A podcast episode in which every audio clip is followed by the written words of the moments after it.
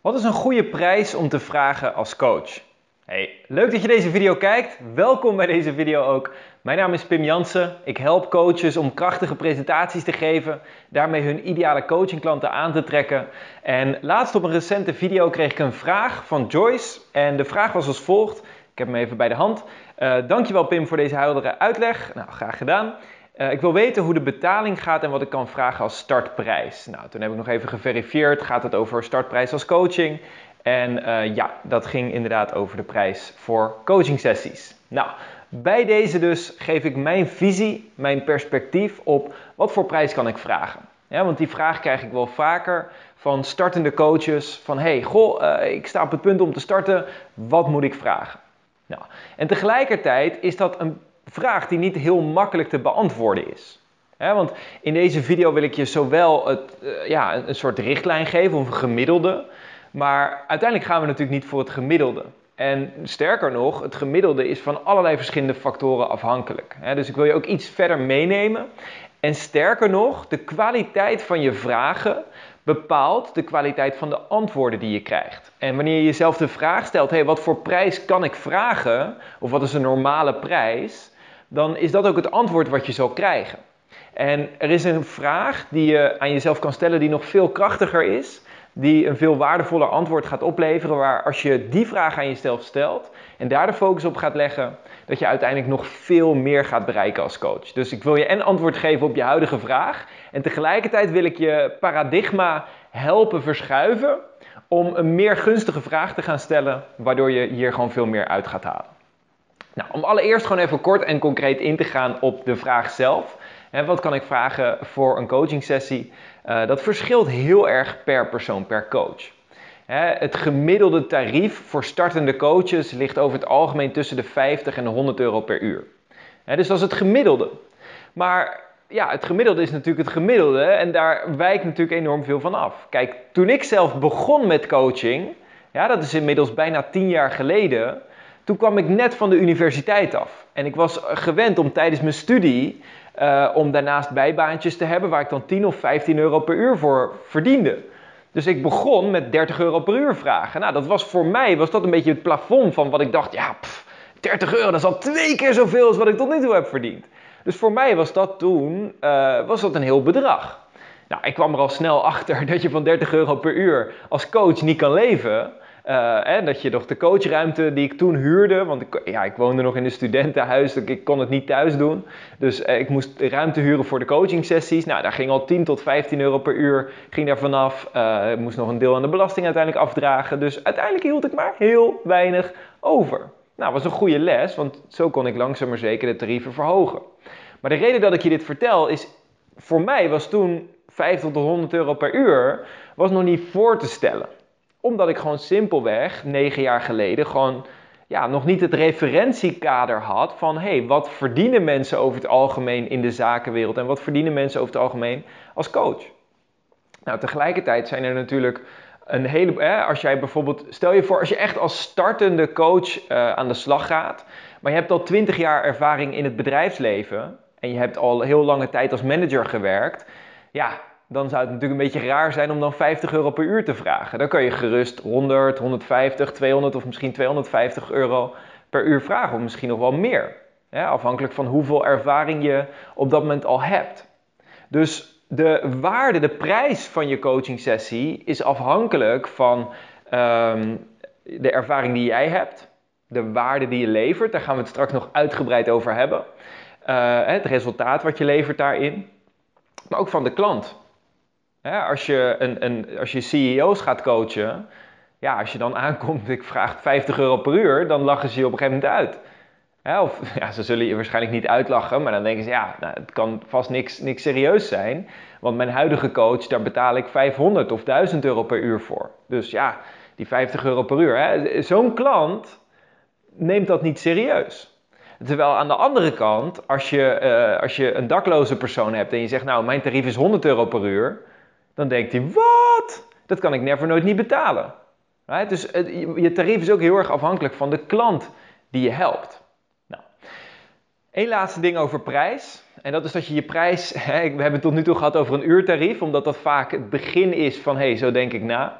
Uiteindelijk wil je je prijs bijna nooit echt baseren op het bedrag per uur. Liefst wil je een traject aanbieden waar je mensen bijvoorbeeld in 5 of 10 of 15 sessies helpt om een gewenst resultaat te behalen. Nou, bij dat traject kan eventueel nog iets extra's zitten, zoals een online training, een online cursus. maar als je begint kun je ook gewoon zeggen, nou, gewoon een traject, 10 sessies, 15 sessies. Uh, en daarvoor is deze prijs. dan reken je dat natuurlijk alsnog om vanuit een bepaald uurtarief. Alleen het verschil is dat je daarmee een stukje commitment maakt. dat mensen de commitment hebben om ook echt serieus aan de slag te gaan serieuze stappen te zetten. Dus uh, verkoop nooit je, individuele coaching sessie per sessie. je kunt wel zeggen van nou, per sessie vraag ik dit. Maar je gaat altijd voor een bepaald traject. Voor vijf sessies of tien sessies of vijftien sessies. Want ja, simpelweg de realiteit is dat je in één sessie kun je mensen vaak tijdelijk resultaat geven. En dan is het twee weken goed. En daarna zakken mensen vaak weer terug. En nou weet ik het, er zijn sommige technieken, eh, zoals bijvoorbeeld een vastfobia, waarbij je iemand in 15 minuten echt van een fobie af kan helpen, wat soms echt een permanent effect heeft. Alleen dan nog is het goed om even terug te komen om volgende stappen te zetten. Ja, dus langere trajecten werken bijna altijd beter. Ja. Dat was het over prijs. En nu de paradigma shift naar een andere vraag die jou nog veel en veel meer gaat opleveren en eigenlijk veel waardevoller is. En dat is om in plaats van wat kan ik vragen voor mijn coaching sessie, om jezelf deze vraag te stellen. Hoe kan ik zoveel mogelijk waarde leveren? Hoe kan ik zoveel mogelijk waarde leveren? Want het verschil tussen waarde en prijs. Kijk, prijs is uh, wat het de klant kost. Wat de klant moet betalen of investeren om met jou aan de slag te gaan. Waarde is wat het voor de klant op kan leveren. Ja, dus de waarde van datgene wat je biedt is ook uiteindelijk iets. Hè, alleen de klant kan dat voor zichzelf bepalen en vaak eigenlijk pas achteraf. Uh, maar je kunt wel gaan kijken en gaan nadenken: hoe kan ik de klant zoveel mogelijk waarde geven? En dan ga je nadenken over een aantal verschillende zaken. Allereerst, hè, wat kan ik nog meer doen? Zoals wat ik net al bijvoorbeeld zei, een online training of een online cursus die je doet naast je coaching sessie of mensen bepaalde huiswerkopdrachten geven, zodat ze het kunnen implementeren, meer resultaat kunnen krijgen. Maar je kunt bijvoorbeeld ook nadenken over waarde. Kun je nadenken over, wie is de klant? want nogmaals, hè, dat voorbeeld wat ik eerder gaf van de persoon die op dit moment dakloos is of die CEO, waarvan die CEO misschien op dit moment een half miljoen per jaar verdient nou, als je beide mensen zou helpen om 10% uh, eh, te besparen, of bijvoorbeeld je helpt mensen om stress te, te verlichten, hè, om gewoon met minder stress door het leven te gaan. Ja, voor die dakloze persoon, als die daardoor 10% productiever is, dan verdient hij misschien een paar tientjes extra door dat op, hè, op straat aan mensen te vragen. Of sterker nog, iemand die op dit moment geen baan heeft en leeft van bijvoorbeeld een uitkering, ja, die heeft minder stress, maar die ziet helemaal geen resultaat in de waarde. Dat betekent niet dat je die mensen niet kan helpen, daar niet van, maar het is eventjes voor het perspectief van waarde.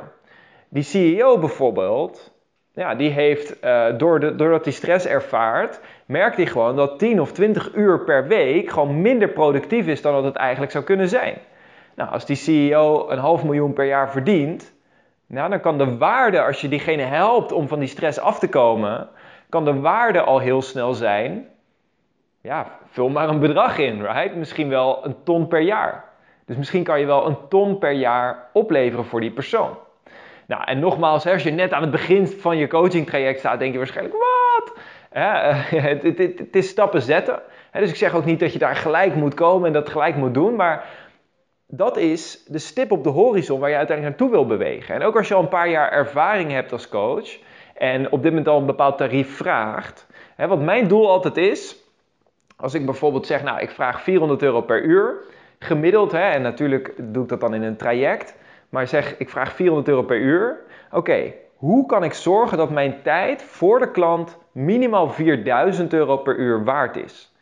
Wat doe je daarmee? Je zorgt en dat je super tevreden klanten hebt, hè, dat de klanten echt de waarde ervaren van datgene wat je biedt.